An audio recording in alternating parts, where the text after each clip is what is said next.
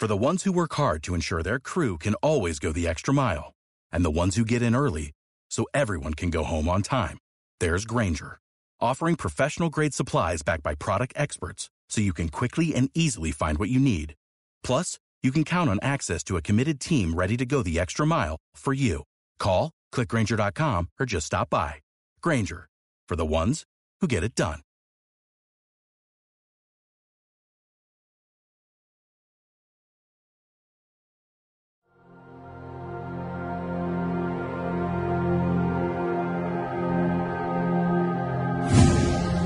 Ionosphere heaters, which are what these were previously called, um, actually originated in the former Soviet Union. People remember them uh, from the 1970s when they created what was called the woodpecker signal, and it was exactly as it sounded.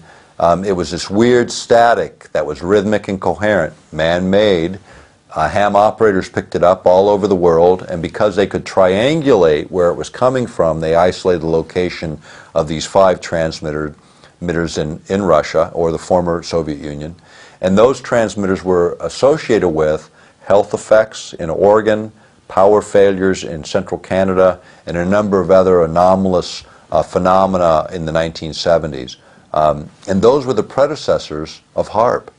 Um, it's the very same technology with a modern twist. The old transmitters would take 15 minutes to reset the frequency because you had to readjust all these antennae. Now, with HAARP, it's done in milliseconds by adjusting the software. So, very efficient. You can change things, you can cause them to do different things. It's not a big project in terms of reset.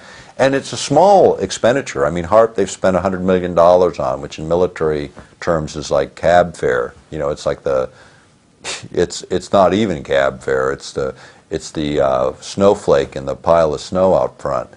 you know, that we walk through uh, in the course of all this.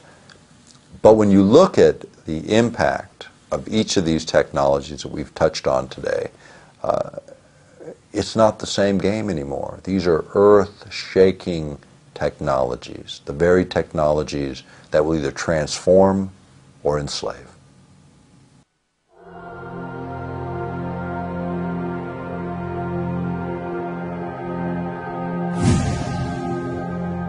Most um, science, at least in the U.S., is developed, most of the high science anyway, is developed through military research labs, military contracts, and some contracts to the National Science Foundation. But all of the military work um, and much of the work done by the uh, National Science Foundation and others are represent compartmentalization, separation of the sciences in small bits and pieces. So basically, one side doesn't know what the other is doing.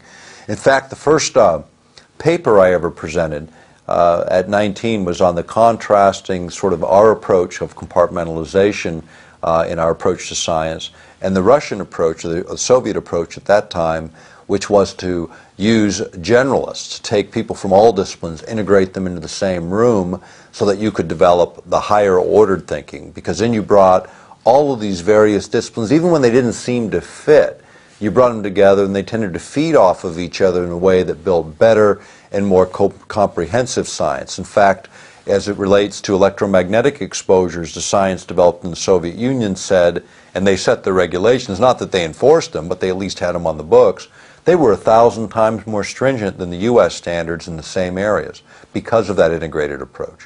When you look at the productive capacity of the USSR during the Cold War, they couldn't produce their way, you know, into an outhouse. Uh, it was a mess. But what they could do is compete on science. And the way they competed on uh, science with us and were able to not only excel in some areas, surpass us in others, and stay up with us in most, was by integrated science as opposed to compartmentalization.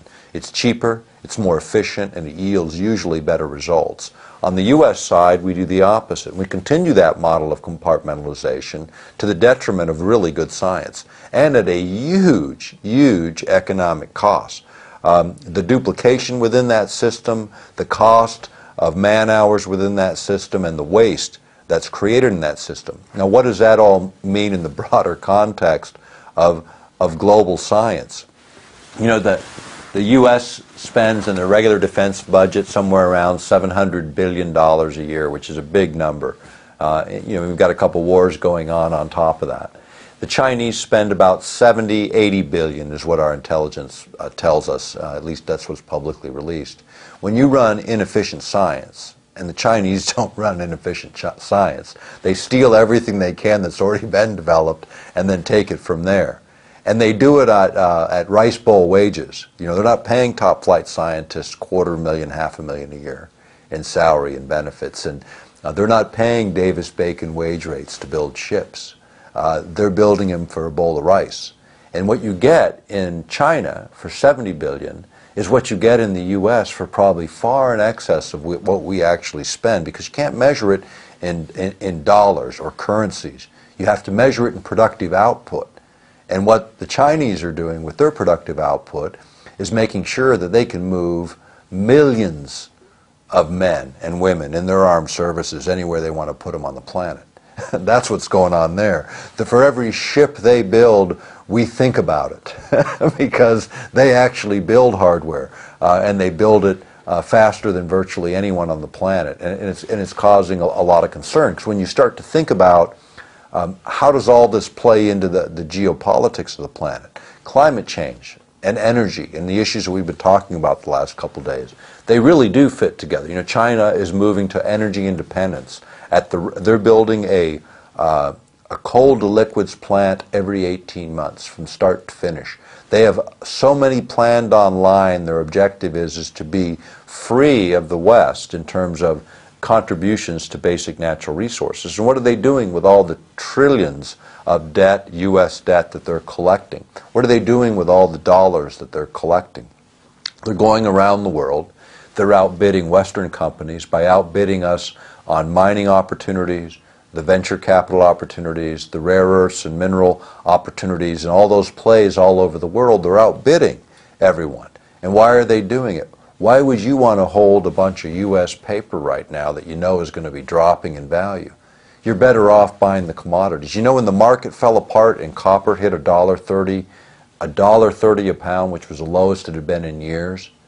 The Chinese bought more then than they ever bought in their history, and they bought it all the way up till it blew through the old record price by 10% while the economy is still in the toilet in the U.S. and Europe, and commodity prices are breaking through the roof. And all those investments those Chinese made with all those cheap uh, U.S. dollars, well, they still had a little bit of value. And we all thought they were nuts for paying 10, 20% more than the market said those assets were worth.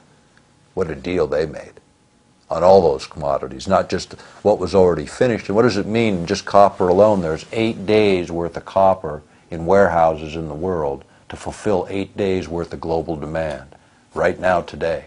That's how underproducing we are in that specific commodity. Zinc, nickel are in similar situations where there's very limited supplies on hand. Rare earths, it's even worse, and all of those are controlled by China. When you start to think about Earth penetrating tomography as a technology for locating underground mineral resources, as an example, oil and gas resources. Some of that technology was tested, and it was tested um, in over 20 states on a number of wells that were drilled by Halliburton back, uh, back in the 80s and, and into the 90s. And what they looked at was using a very simple method of earth penetrating tomography. They were able to look and with, with absolute 99.9% accuracy, grade and quantity and quality of oil and gas layers through the earth, matching up perfectly against actual drill logs from when they physically drilled those wells using this type of technology. Now imagine and remember what we were talking about earlier about the public owns energy resources in most instances. In Alaska, in all instances, are publicly owned. But if you could with certainty image the underground geologic structures and know exactly where oil and gas is, now you no longer have risk associated with the drilling activity, which is why everyone says, you know, we ought not to be in the energy business. But when you can define where those deposits are, then you can maximize or optimize what you get on the lease because now everyone has good information. People want to bid on that lease competitively. You're going to optimize the public's return on those resources. So using our technology for doing some things maybe makes a lot of sense, but there's lots of ways to do earth penetrating tomography and identify those mineral resources and oil and gas resources. HAARP is one of those technologies that perhaps we could use in this way.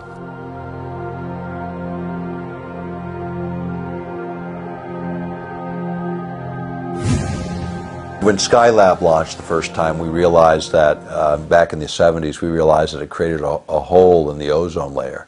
And everybody watched it, you know, and they said, oh, after a few hours, it all filled in and everything went back to normal. But think about this now. I mean, think about it as a practical matter. The Earth is turning, you make a hole, everything's moving, eventually it gets filled in, or it appears to get filled in. Maybe it did, maybe it didn't. Think about um, if I dip a cup of water out of a pond, you know, and all the water levels back out. Did it fill back up? Well, if I keep dipping those cups of water out of that pond, eventually there is no pond.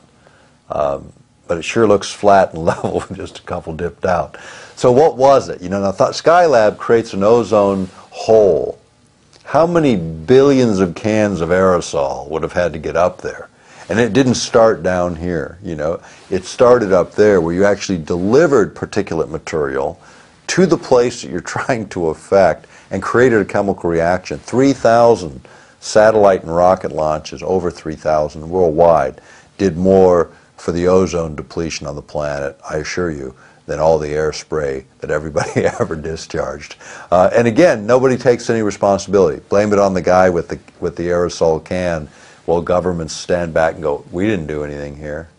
Uh, this is the problem and the arrogance of it all. And often it's the case where the other guy is blamed uh, for something that our own government has done. In fact, if you look at environmental issues generally, you know, virtually all the Superfund sites, 90% uh, of them, are government sites where the government made the mess, uh, and then the rest of us get to clean it up. Uh, now we're experimenting with science that's much, much different than leaving a mess in some local location on the ground. We're manipulating the entire geophysical systems of the planet and trying to learn how to do it better, how to, how to dial it up a little more efficiently, how to control those outcomes with a more precision and a more higher resolution as our science advances.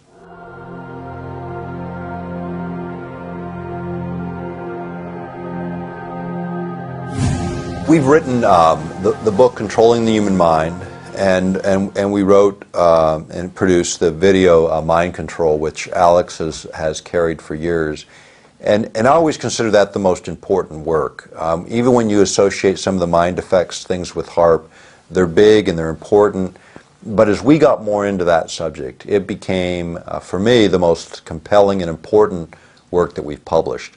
Um, because the idea of interfering with human consciousness, this idea of being able to interfere with free will, if you will, something that even God will not do in most religious traditions, interfere with free will, is now within the capability of man. Should man do it? I say absolutely not. Again, thinking about personal liberty and personal freedom, the basic premise of the First Amendment of the Constitution, the right of free speech, the right of assembly, um, the right of uh, free expression of religion, all of those presuppose a fundamental right, the freedom to think. That's the First Amendment because it presupposes all of that. Without the freedom to think, none of the other liberties matter at all. Um, and this is the century that we're in.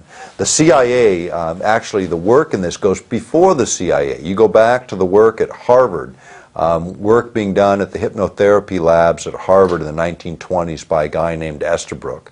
And Estabrook uh, had this idea that you could create um, what we would call today the Manchurian candidate, you know, some super spy that would be pre-programmed to do destruction or gather intelligence, and if captured, would have absolutely no knowledge of any of it. Well, he started this work in the 20s. By the 1930s, his work was classified. By the 1960s, the material he had published, he acknowledged that he created these super spies, that he spent nine to ten months, and one out of five people were subject to this level of, uh, of programming, where he would subject them to nine to ten months of programming where he literally split the personality into two separate human beings within the same body programming one to be the super spy, where they could function in another country without detection, and if captured, would have no memory of their true self. And yet, when they returned to the United States, this altered consciousness could be re triggered to remember everything they collected in the foreign country and their true self. The problem is, you can't put Humpty Dumpty back together again. Once you fracture a human being in this way, you've effectively destroyed them forever. He believed this was a good idea, and he, and he advanced this technology. And the same material that he published advancing the idea that using LSD to alter people's consciousness for mind control experiments was legitimized and reasonable and a good thing. That's what he wrote in his published work. At the same time, the Central Intelligence Agency later was revealed to be experimenting with LSD on 8,000 men and women in the armed services alone, not to mention the civilian sector. This came out in a congressional report uh, that was on activities uh, within the CIA right after uh, Watergate.